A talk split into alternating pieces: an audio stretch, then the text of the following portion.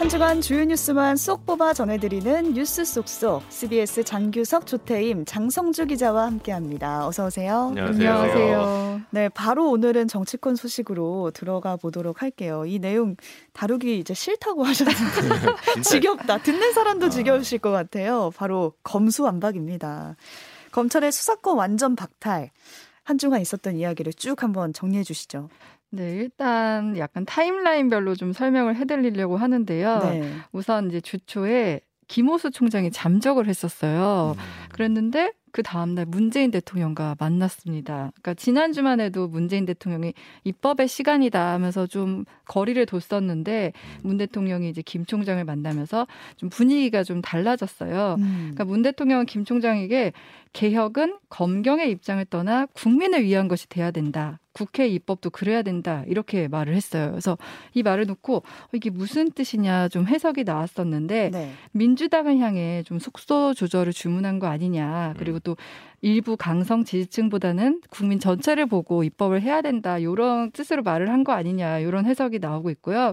그리고 김 총장에게도 이럴 때일수록 총장이 중심을 잡아줘야 한다면서 좀 이제 신뢰의 말을 했죠. 음. 이날 원래는 이제 고검장 회의도 있었는데 원래 고검장 회의에서는 집단 사퇴를 논의하기로 했었거든요. 네. 근데 이제 문 대통령과 이 면담 이후로 조금 톤 다운하면서 국회 설득에 노력하겠다 이렇게 좀 분위기가 바뀌었습니다. 그때 회의가 있었는데 이 면담이 또 중간에 끼면서 하루 종일 또 기다리셨다고 하더라고요. 네, 고검장 기자들은 기자들도 그렇고 고검장도 그렇고 뭐, 기자들 사실 뭐 이번 네. 일주일 내내 기자들이나 네. 검사들이나 계속 기다리고 있는 상황인 것 같아요. 검찰의 시간이 아니라 기자들과 기다리는 국민들의 시간이 지나고 있는데 민주당에서는 문 대통령 발언과 관계없이 이 법안을 좀 강행 처리하는 분위기였잖아요.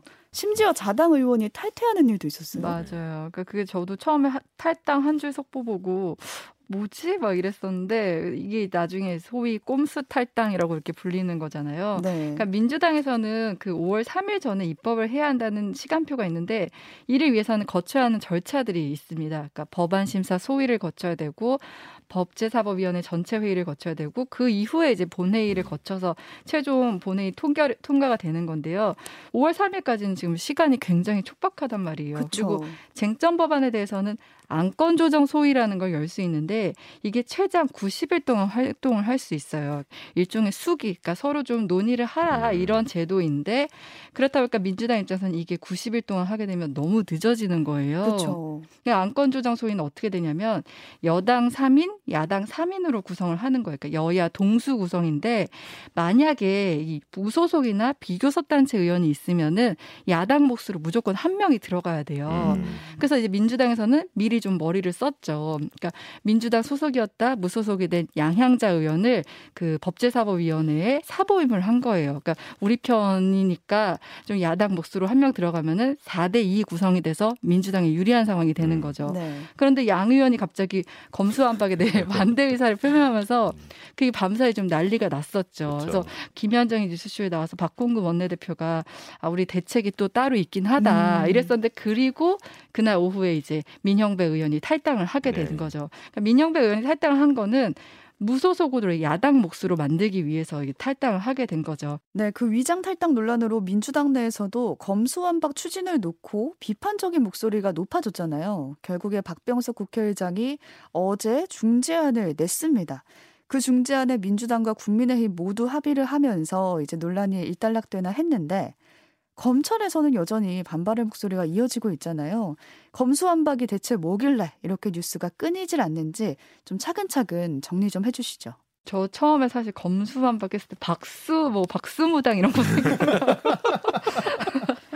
이게 검찰 수사권을 완전히 박탈한다 이 앞글자들을 딴 거예요. 근데 네. 민주당은 사실 이 단어를 사용하기를 자제하고 있습니다. 왜냐하면 윤석열 저기 그때 후보가 그때 처음 그때 얘기한 거 아닌가요? 그게 네. 윤석열 후보가 부패 완판이라는 그렇죠. 말을 또 네. 하면서 이렇게 완판, 박탈 뭐 요런 네. 요 요렇게 좀 강한 워조들로 맞대결을 하고 있는데요. 근데 박탈이라는 말 자체가 좀 강압적인 느낌이잖아요. 음. 근데 검찰의 권한 중 하나인 수사권을 경찰에 아예 넘기거나 아니면 별도의 수사청을 만들자 이게 민주당의 주장입니다. 네. 그러니까 이게 왜 나왔냐면 검찰의 공정성은 계속 문제가 되어 왔어요. 그러니까 예를 들면 정권 눈치 보기를 한다든지 왜 정권 말이나 정권 교체 때 보면은 항상 그전 음. 정권과 관련한 검, 찰 수사가 그렇죠. 나오잖아요. 그렇죠. 그리고 마구잡이식 수사를 한다. 이제 정치 검찰이랑 꼬리표가 있었고 또 제19 감싸기 논란도 늘 있었어요. 김학의 그렇죠. 전 법무부 차관 사건이나 아니면 99만 원왜 불기소 사건도 있었고 그렇다 보니 이제 모든 정권에서 검찰 개혁은 일종의 숙제였는데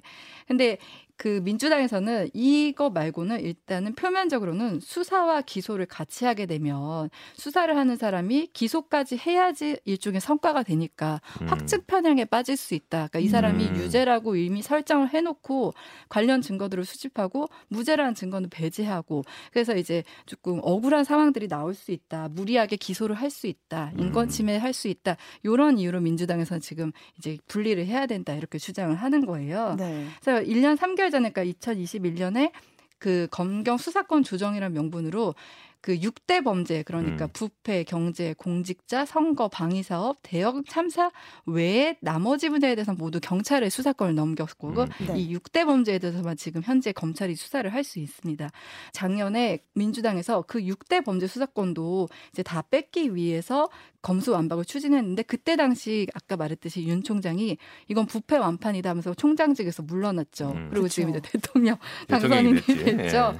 근데 지금 한동안 잠잠했는데 민주당 에서 갑자기 꺼내든 게 이 윤 당선인이 대통령이 되기 때문이에요. 그러니까 음. 시간이 얼마 안 남았다고 계속 얘기를 했는 게 윤 당선이 되면 이제 법률안 거부권을 행사할 수 있고 이렇게 되면 5년 동안 검찰 개혁은 물 건너간다. 음. 이 급박함 때문에 이제 민주당에서 급하게 추진을 하고 있는 겁니다.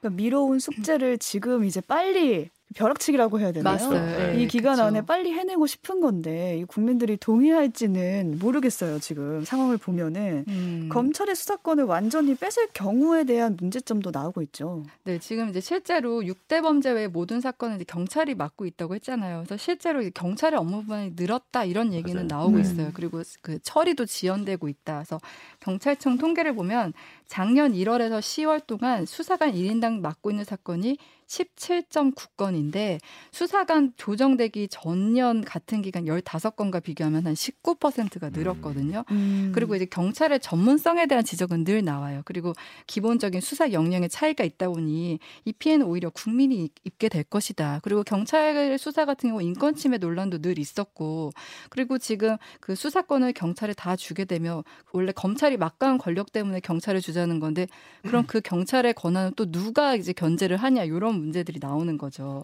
근데 그렇다 보니까 이제 검경 수사권 조정한다고 하지만 가장 피해를 보는 건 국민이다. 음. 이런 그렇죠. 말이 나오는 것도 이런 이유입니다. 그러니까 저는 이 상황이 약간 빈대 잡으려다 초가삼간 태운다 이 말이 맞는 것 같아요. 근데 저는 이거를 조금 보면서 서로 지향하는 점이 좀 다르다는 생각을 했는데 그러니까 양쪽 모두 국민을 위한 검찰 개혁이라고 하지만 음.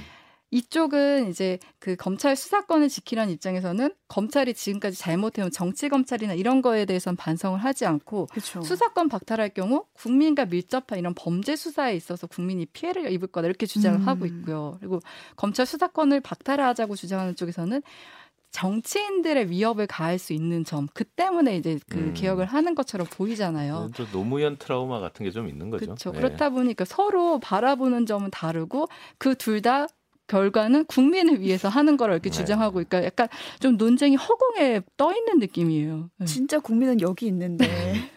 그러니까 뭐뭐 뭐 의학 분업 때도 그렇고 뭐 한의사 의사 분쟁 때도 그렇고 뭐 뭐만 하면 국민 건강을 위해서 뭐 자기들 이제 갖고 국민을 자꾸 끌어들이는데 예. 각자의 이익을 지금 생각하고 있는 거니까 제가 봤을 땐 이거는 수사권을 뺏는 것도 뺏는 거지만 뺏고 나서 어떻게 할 건지 이 문제를 제대로 이렇게 좀제 셋업을 안 해놓은 상황에서 이걸 뺏겠다고 음. 하니까 더 이제 혼란이 있는 것 같아요. 그래서 이제 수사권 조정보다는 그러니까 검찰 인사가 독립적이지 않은 게 지금 더 음. 문제다. 그러니까 정권에 따라 계속 왔다 갔다 하는 거는 검찰의 인사권 독립이 이뤄지지 않아서인데 그 본질은 놔두고 수사권 일단 뺏고 보면은 그 이후에 아까 말했던 경찰이 비대해지는 면에 이런 건 어떻게 제어를 할 것이냐 이런 지적들이 나오고 있습니다. 음. 뺏길 때가 더 아픈 법이거든요. 음. 심리적으로. 그렇죠. 네, 얻을 때보다 뺏길 때가 더 아파서 검찰이 뭐 지금 추진하는 방식대로 수사권의 어떤 박탈이라든지 아니면은 수사권 조정이라든지 이런 것들에 있어서 실질적으로 검찰의 어떤 권력이 빠지는 것보다 더 지금 비명을 더 많이 지르는 것 같다라는 음. 생각은 드는데 네. 그럼에도 불구하고 권력의 핵심은 균형과 견제라고 하잖아요. 심지어 그 법원 같은 경우 보면 대법원하고 헌법재판소가 약간 보이지 않게 그 음. 견제를 하고 서로 이런 것들이 좀 있거든요. 있죠, 있죠. 네. 근데 지금까지는 원래는 이 정부 전까지만 하더라도 검찰과 경찰의 어떤 이중 구조였는데 경찰이 거의 종속되다시피 했기 때문에 그쵸. 좀 견제가 더 필요하다고 해서 탄생한 게 이제 공수처인데 예. 공수처가 지금 탄생한 지 뭐 사실 정부 하나도 아직 안 지난 상황이고 공수처도 지금 약간 삐걱거리는 모습을 그렇죠. 보여주고 이렇다 할 만한 모습을 못 보여주고 있죠. 그런데다가 제가 볼 때는 검찰총장도 공수처장도 다 장관급인데 경찰청장은 차관급이거든요. 음. 네. 일단 몸집부터 차이가 나요. 음. 그러니까 이게 만약에 이 세 개의 조직 자체를 견제와 균형이라는 관점에서 이야기를 하려면 물론 이게 뭐 경찰청장을 뭐 장관급으로 올려야 되는지 아닌지는 음. 조금 뭐 고민을 더 해봐야겠지만 음. 일단 체급 차가 나는데 권투에서도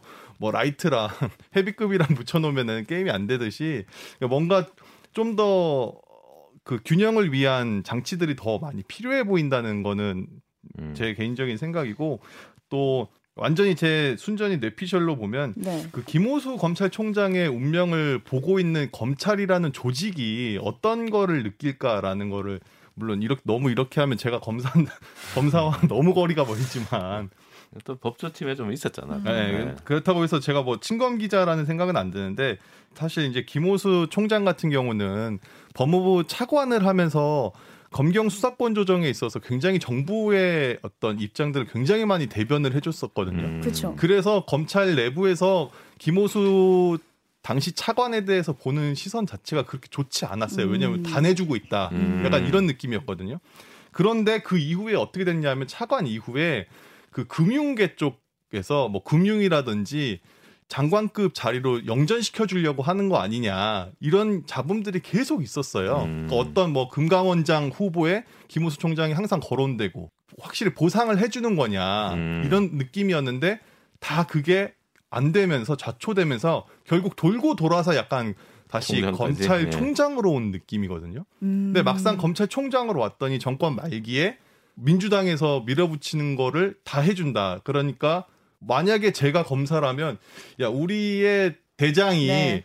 야 완전 토사구팽 당했다. 야 저렇게까지 음. 해줘도 마지막에 결국에선 버려지는 거다. 음. 약간 이런 느낌을 좀 받지 않을까라는 생각이 들어요. 그래서 민주당이 사실 하나의 정당은 공당이라는 것 자체는 그 정권을 잡기 위한 조직인 거잖아요. 그러니까 네.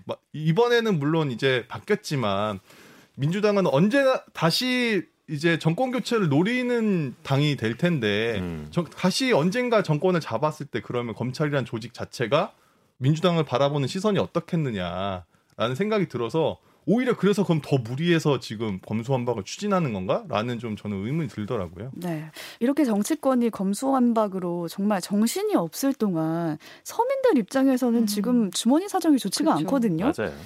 수입 밀 가격이 13년 만에 최고치를 올랐다는 소식도 있는데 오늘도 역시나 또 어두운 소식을 가지고 오신 예. 속속의 어두운 예. 기자 장규석 기자가 아 근데 그 경제 소식. 얘기를 하면 이게 좋은 얘기를 할 수가 없어요. 네. 네. 제가 경제를 주로 맡다 보니까 그렇게 되는데 근데 뭐 저번에 좀 이렇게 좀 바꿔보려고 좀 희망적으로 예, 음. 예, 부자 얘기도 좀 하고 했는데 괜히 부자 얘기했다가 팔감만 느끼고 거의 검수완박급으로 역효과가 네. 나와가지고 예. 그냥 본연의 자세로 다시 우울한 얘기로 가보겠습니다. 네. 하지만 이 우울한 얘기 속에서 또 우리가 희망을 찾아야죠. 네. 찾아주세요. 네. 제가 찾을 수 있으면 좋겠네요. 네.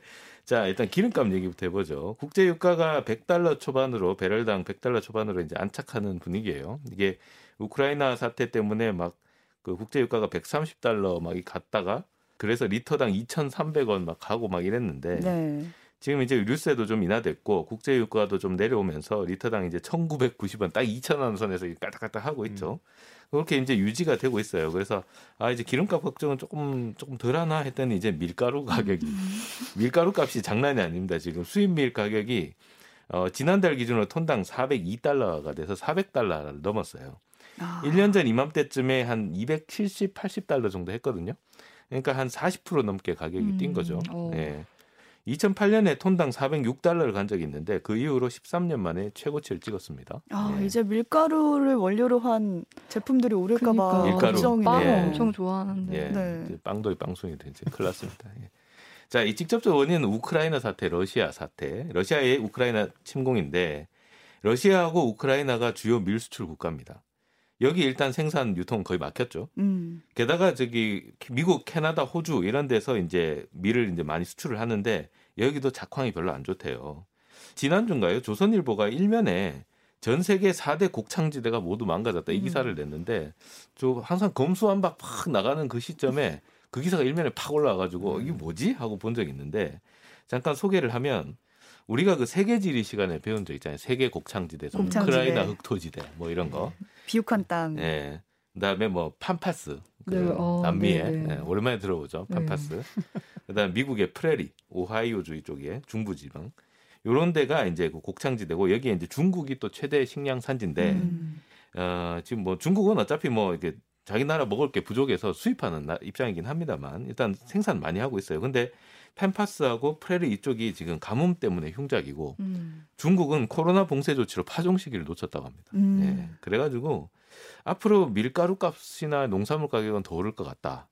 한국농촌경제연구원 농업관측센터에서 2분기에 곡물 수입 단가가 1분기보다 10% 이상 더 오를 거다 이렇게 예상을 했어요. 네. 1분기도 지금 이제 최고치 찍었는데 앞으로 계속 더 오른다. 지금 그렇게 음. 보고 있는 거죠. 이렇게 계속 오르게 되면 우리가 먹는 뭐 빵이나 뭐 칼국수나 그렇죠. 이런 가격들이 계속해서 더 오르지 않을까요? 예. 빠질 수 제가 그 저는 빵돌이는 아닌데 면식범이거든요. 아, 라면.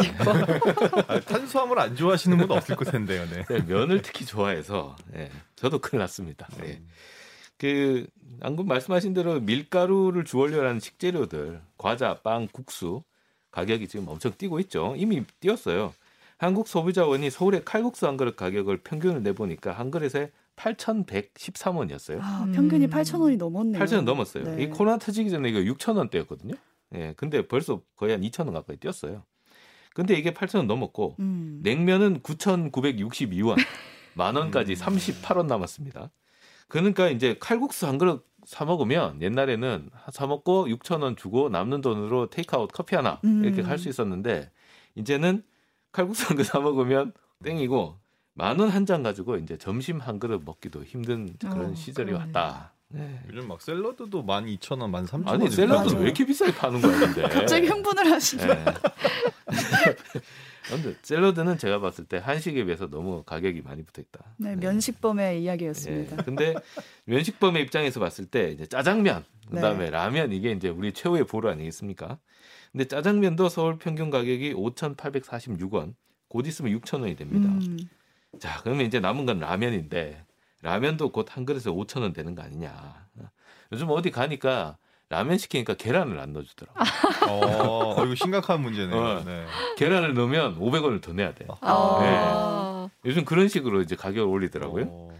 아무튼 그래서 뭐 국수집 물가가 지금 1년 전보다 10%가량 지금 오른 상태라고 그래요. 근데 지금 음. 이제 빵 밀가루 가격이 더 올라가지고 최대치를 기록한 바람에 앞으로 더 오를 것 같다. 음. 약간 좀 우울한 소식이죠. 네. 그러니까 이렇게 물가가 오르면은 우리가 평균적으로 사용하는 식비도 같이 올라야 맞아요. 되고 맞아요. 식비가 오르려면 월급이 올라야 되는데 맞아요. 우리 네. 월급 빼고는 다 오르는 것 같아요. 월급만 올라. 네. 이 중에서도 지금 대중교통도 들썩이고 있고 네. 버스 파업을 하겠다는 지역도 버스 파업 네, 지금 이제 있어요? 거의 지금 전국 지역에서 지금 버스 파업이 지금 계속 조짐이 나오고 있는데 네네. 네. 이 버스 파업의 기본 원인은 월급입니다. 월급. 월급이 음. 안 올려줘서 음. 임금 좀 올려주라 해서 버스 기사들이 들고 일어났는데 한국노총이 이 전체 시내버스 대부분 가입돼 있나 봐요. 그래서 한국노총이 전국 단위로 일단 파업 찬반 투표를 했고 어, 파업 찬성률이 90%를 넘었어요. 그래서 일단 대구 시내버스가 일단 25일 날 우리 파업 간다 이거 네. 협상 결렬되면 그다음에 부산은 26일 순천은 이미 20일 날 운행 중단에 들어갔어요. 음. 파업 버스 그한 회사가 그래서 지금 전국적으로 버스 파업이 번질 가능성이 보이고 음. 근데 이 임금을 한 8.5% 인상을 해달라 지금 이렇게 얘기를 하고 있는데 이 버스 회사들도 지금 기름값 올라서 지금 힘들다. 아. 게다가 부, 기계 부품값도 오르고 지금 뭐 뭐 다 올라가지고 지금 임금 올려주기 너무 힘들어요. 이렇게 얘기를 하고 있으니까 서로 지금 이제 팽팽한 거야. 그러니까 아 이거 이제 곧 있으면 또 파업이 될 가능성이 크다 이렇게 음. 되는데 이 파업되면 이제 코로나 이제 재택 끝나고 이제 출퇴근해야 되는데 대중교통 이용해서 해야 되는데 버스 타고 다녀야 되는데 이 버스 파업하면 어떡합니까 진짜 얼마나 힘들어 그러다고 또 임금을 또 안 올려줄 수도 없는 그렇죠. 상황이고 그렇게 되면 또 임금이 오르면 대중교통 운임이 그렇죠. 또 올라요 음. 이렇게 되면 우리도 또 이제 물가 압력을 받는 상상을 받는 거고 음. 택시 요금이 이미 뭐 몇 군데서 올랐어요 음. 강원도 세종 이런 데 올랐는데 기본 요금이 뭐 3,300원에서 3,800원 정도까지 좀 올라온 상황입니다. 근데 또 운임 올라가면 물가 올라가고 또 우리 월급도 올려줘야 되는데 음. 월급은 안 올라가고 상황이 참 어렵죠. 예. 오늘 분명히 시작할 때 희망적인 얘기도 전해주신다고 했는데 지금 물가 상황이 이렇게 심각한데 해결 방법에 대해서 좀 희망사항을 보여주실 수 있을까요? 근데 이 해결 방법이라는 것도 참 우울해요. 네. 네. 왜냐하면 이거 고통을 수반하는 거거든요. 음. 물가를 해결하는 방법은 전공법은 금리를 올리는 겁니다. 네. 왜냐하면 물가에 대비되는 게 돈의 가치잖아요. 물건의 가치, 돈의 가치. 그러니까 물건의 가치를 낮추려면 돈의 가치를 올려야 돼. 돈의 가치를 올리려면 돈이 적어야겠죠. 덜 풀려. 그러니까 시중에 시중에 풀리는 돈이 적어져야 돼. 그러려면 돈을 걷어들여야 되는데 돈을 걷어들이는 방법은 금리를 올리는 겁니다. 근데 금리를 올리면 물건 가격은 떨어지겠지만 중요한 건 이자 부담이 커진다는 거죠. 그렇죠. 부채 그러니까 없는 집이 어디 있어요. 지금 같이 이자를 많이 이렇게 이자 부담이 큰 상황에서는 금리를 올리면 이제 이자를 갚아야 되는 네. 부담이 더 커지고 그렇게 되면 이제 돈을 너무 많이 땡긴 데는 이제 한계 상황에 몰려서 파산할 수도 있고 이런 문제들이 있죠. 그래서 일단 너무 많이 이제 금리를 올리면 소비가 위축되고 투자가 위축돼서 생산이 줄어들고 또 경기 침체가 발생할 수 있다. 그래서 악순환이 네.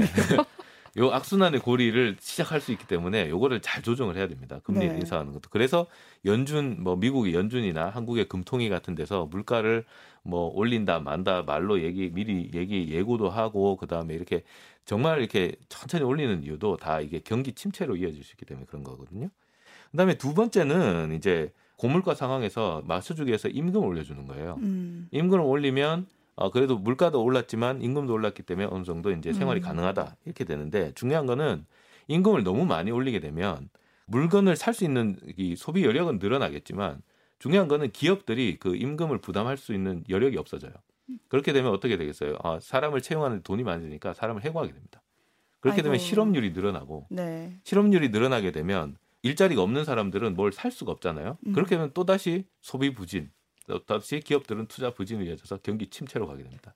이게 정말 그래서 중요한 게 자칫 잘못하면 악순환으로 가요. 그렇죠. 그렇기 때문에 아주 세밀하게 아주 음. 조심스럽게 가야 되는 건데 그래서 금리를 올리는 것이나 임금을 올리는 것이나 그다음에 물가를 억제해 주는 것이나 이런 것들이 정책이 동시에 가야 되고 대단히 그 세밀하게 들어가야 음. 됩니다. 그래서 이런 작용들은 누가 하느냐? 시장에서 하는 게 아니라 이건 정부가 해줘야 돼요. 정책적으로. 특히나 경제 위기 상황에서는 정부가 개입을 해줘야 되는데 네. 이 정부가 지금 이 검수완박 때문에 지금 예, 정신이 없죠. 그러니까 사실 이 우리 국민들은 검수완박 좀 그만 좀 하고 음. 예, 경제 정책 좀 신경 좀 써라 먹고 사는 문제 이렇게 우리가 목소리를 좀 높일 필요가 있고요. 정부 당국자들이나 이 저 정치하시는 분들이 정신 차리게 우리가 좀 이렇게 쓴소리를 많이 해야 될 것 같습니다. 네, 오늘도 역시나 희망적인 얘기는 아니었지만 마지막에 음. 멘트는 좋았던 것 같습니다. 네. 네, 우리가 검수한박에 너무 휩쓸리지 말고 네. 이런 물가 이야기도 계속 계속 할 필요가 그러니까 있겠다. 나를 1번으로 놔줘야지. 왜 검수한박 1번으로 나오는 거야? 밀렸습니다.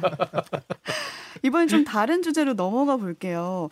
계곡에서 남편을 물에 빠뜨려서 숨지게 한 아, 이은혜와 내연남 조현수가 결국에 구속이 됐습니다. 이 사건 가져오셨어요. 네, 이게 앞에서 경제 때문에 한숨이 났는데 이 이야기는 진짜 탄식을 하게 되는 네. 경악을 네, 소식이어가지고 죄송스럽습니다.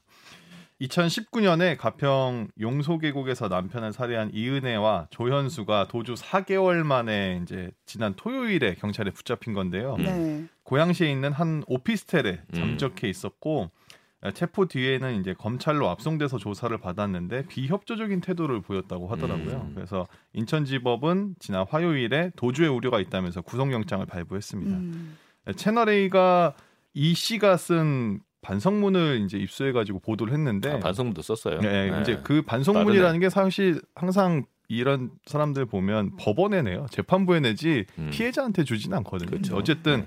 법원에 낸 건데 그 내용을 살펴보면 기회라는 밧줄을 주신다면 잘못된 선택을 되풀이하지 않겠다. 이런 내용이 있고 또 계곡살인 사건에 대해서는 우연히 발생한 사고다. 어, 그래서 사고였다. 이제 부인을 한 거고 그리고 또 이제 당연히 남편에 대한 어떤 사과 이런 거는 내용이 없었다고 하고요. 음. 음. 또그 내연남인 조 씨가 감금과 강압 수사를 받았다면서 자기도 변호사 없이는 조사를 안 받겠다. 음. 뭐 공부를 많이 식으로. 했구만. 네. 네. 공부하면서. 네. 4개월 그랬던 동안 잠적하는 가운데 검, 태도를 법률을 공부했나 봐요. 네. 법 공부를 좀 한 것 같습니다. 네. 도망다니면서. 네. 이 사건이 터지면서 이제 관련된 이야기가 계속해서 나왔어요. 네네. 먼저 범행부터 좀 살펴볼까요? 네, 이은혜는 2019년 6월에 내연남인 조연수와 함께 이제 가평 용소계곡에서 남편 윤모 씨를 살해한 혐의를 받고 있는 건데 그 윤 씨 같은 경우는 수영을 전혀 할 줄 몰랐다고 해요. 근데 같이 데려가서 물에 이제 다이빙을 하게 만든 다음에 구조를 하지 않아서 이제 살인 혐의를 음, 받고 음. 있는 거고 음. 그보다 더 앞서서는 뭐 한 번은 보거에 피를 섞은 음식을 줘서 이제 독살을 하려고 시도를 했다. 음. 그리고 또 낚시터에 가서 물에 빠뜨려서 숨지려고 했다. 이렇게 살인 미수 혐의도 두 차례 아, 받고 네. 있습니다. 네. 아, 거- 이렇게 범행을 저지른 이유 자체는 이제 남편 명의로 든 생명보험금 8억 원을 노리고 음. 범행을 한 것으로 일단은 검찰은 보고 있는데 네. 이제 이 사건이 좀 크게 알려진 계기가 이 씨가 본인이 SBS 그것이 알고 싶다에 제보를 합니다. 아. 남편 죽음과 관련해서 경찰에서는 단순 변사 사건으로 처리를 했거든요. 이게 음. 그래서 이게 또 검수완박에서 음. 이거를 소재로 지금 써서 막 싸우고 있는데 그거는 이제 넘어가고 어쨌든 경찰에서는 이게 단순 변사로 처리를 했는데 보험사에 보험금을 신청했더니 나한테 돈을 안 준다, 보험금을 안 음. 준다고 음. 보험사 이상하다고 제보를 한 거예요. 그래서 이게 제작진에서 이거를 해보니까 이 의심차. 그러니까 좀 이상한 네. 점들이 있어서 오히려 이거를 이제 익사 사건 미스터리로 어. 방송을 하게 됐고 그러면서 그 이후에 원래는 검찰 조사를 이 두 사람이 받고 있었거든요. 검찰에서는 이제 살인 혐의가 있는지 없는지를 음. 조사하고 있었던 상황이었는데 네. 방송 나간 이후로 잠적을 하게 된 겁니다. 도망갔지. 네. 이 사건 자체도 화제였지만 이 사건이 알려지면서 이 씨의 개인사도 주목을 받고 있어요. 네네 이게 러브하우스라고 많이들 아, 그 아실 신동엽 텐데 나와가지고. 네, 딴. 네, 그 BGM으로 굉장히 네. 유명한데 이게 2000년대 초반에 이제 MBC 인기 예능이었거든요. 네, 경제적으로 형편이 좀 어렵지만 그래도 열심히 살아가는 사람들의 집을 고쳐주는 그렇지. 아주 감동적인 맞아요. 예능으로 많은 사랑을 받았었는데 이은혜 씨가 장애를 가진 부모님을 잘 챙긴 효녀 초등학생으로 음. 소개가 되면서 그 방송에 출연을 했었어요. 음. 당시 진행자였던 신동엽 씨도 최근에 한 프로그램에서 그 당시 자료를 보고 제일 기억에 남는 집들 중에서 세 번째로 기억에 남는 어, 집이었다. 예. 워낙. 애가 착해서. 예, 예. 네. 그러니까 가정교육을 어떻게 시켰길래 애가 벌써 저렇게 철이 들고 음. 음, 속이 깊을까라고 생각했다는 게 또렷하게 기억난다라고 이야기를 했을 정도로 참 음. 기억에 많이 남았었던 맞아요. 인물인데 네. 이 씨가 결혼하기 전에 2014년 7월에 당시 남자친구와 태국 파타야에서 스노클링을 했는데 그때 남자친구가 의문사한 사망했죠. 의혹도 있습니다. 네, 네. 네. 그래서 이 사건은 경찰이 현재 태국 경찰의 수사 기록을 확보해서 지금 음. 조사를 하고 있는 상황이고 다만 뭐 이거에 대한 여러 가지 의혹 중에 이제 사망 보험금을 노렸다라는 이야기가 있었는데 경찰 조사 결과 그 당시의 사망 보험금은 그 유족이 받은 음. 것으로 확인이 됐다고 합니다. 뭐 굳이 의혹을 붙여보자면 학습이겠죠 학습. 아 이렇게 해서 보험금이 나올 수 있구나라는 걸 알게 되는 계기가 됐을 수도 음, 있겠다는 네. 생각은 들어요. 음. 그러니까 4개월 동안 도주를 한 건데 어떻게 도주를 했을까? 어떻게 사람들한테 눈에 안 띄고 이 한국이란 나라에서 4개월 네네네. 동안 도피를 할 수 있었을까라는 궁금증이 드는데 네. 조력자가 있었다고요. 네, 그러니까 말씀해 주신 것처럼 지난달 31일에 3월 31일에 공개 수배된 이후에 음. 행적이 굉장히 묘연했었어요. 네. 거의 한 20일 정도. 음. 그러니까 우리나라 굉장히 CCTV 발달 잘 돼 있고 그쵸. 그렇기 맞아요. 때문에 아무리 마스크 쓰고 있더라도 행적이 추적될 법도 했는데 뭐 4개월 동안 잠적해 있었고 공개 수배된 지 거의 20일 동안의 모습을 감추면서 뭐 별별 추측이 다 난무했었습니다. 뭐 음. 밀항을 한 것 아니냐부터 음. 해가지고 별별 이야기가 다 있었는데 결국에는 뭐 알고 보니까 밤에만 외출을 하고 음. 통화 기록을 남기지 않기 위해서 대포폰으로 그것도 카톡 보이스톡만 이용을 해서 통화를 아. 하고 어. 아주 치밀하게 이게 피해 다녔다고 하고요. 예. 네. 근데 이렇게 꼬리를 잡힌 사건이 있었습니다. 공개 수배가 시작된 지 나흘 만에 음. 그러니까 이게 이달 초 3일인데 지인 두 명과 함께 1박 2일로 네 명이 여행을 떠납니다. 대단하다 진짜. 네. 아 수배 중에 여행을 떠난 거예요? 네. 그것도 공개 수배가 된 이후에 네. 네. 이렇게 대단하다. 여행을 떠났는데 경찰이 다행히 이 여행을 갔다 온 정황을 포착을 해서 음. 같이 동행했던 지인을 수사를 해봤더니 오피스텔에 어디 어디 숨어 있더라 음. 이 진술을 확보해서 결국엔 체포를 할 수 있었, 음. 던 겁니다. 그리고 네. 또 여행을 할 때 그 숙박업소에 예약을 해야 되잖아요. 결, 제도 해야 그렇지. 되고 네. 요거를 신용카드를 또 다른 지인이 빌려준 사람이 한 명 있고 음. 또 오피스텔에 숨어 있던 그 오피스텔에 월세 계약을 해준 음. 또 다른 사람 한 명. 다 다른 사람이요. 네, 그래서 총 4명입니다. 여행 와. 같이 간 2명, 월세 계약해준 1명, 카드 빌려준 한 명. 이렇게 해서 모두 4명인데 이 모두 4명도 지금 조사 대상으로 올라서 그렇죠. 네, 범인 도피 혐의에 대해서 수사를 하고 있다고 합니다. 네, 그 정말 대국민이 이 두 사람의 얼굴을 다 보면서 며칠간을 그러니까, 보냈는데 네. 이 사건이 어떻게 처리될지 한번 지켜봐야겠습니다. 네. 지금까지 뉴스 속속 CBS 장규석, 조태임, 장성주 기자와 함께했습니다. 고맙습니다 감사합니다. 감사합니다.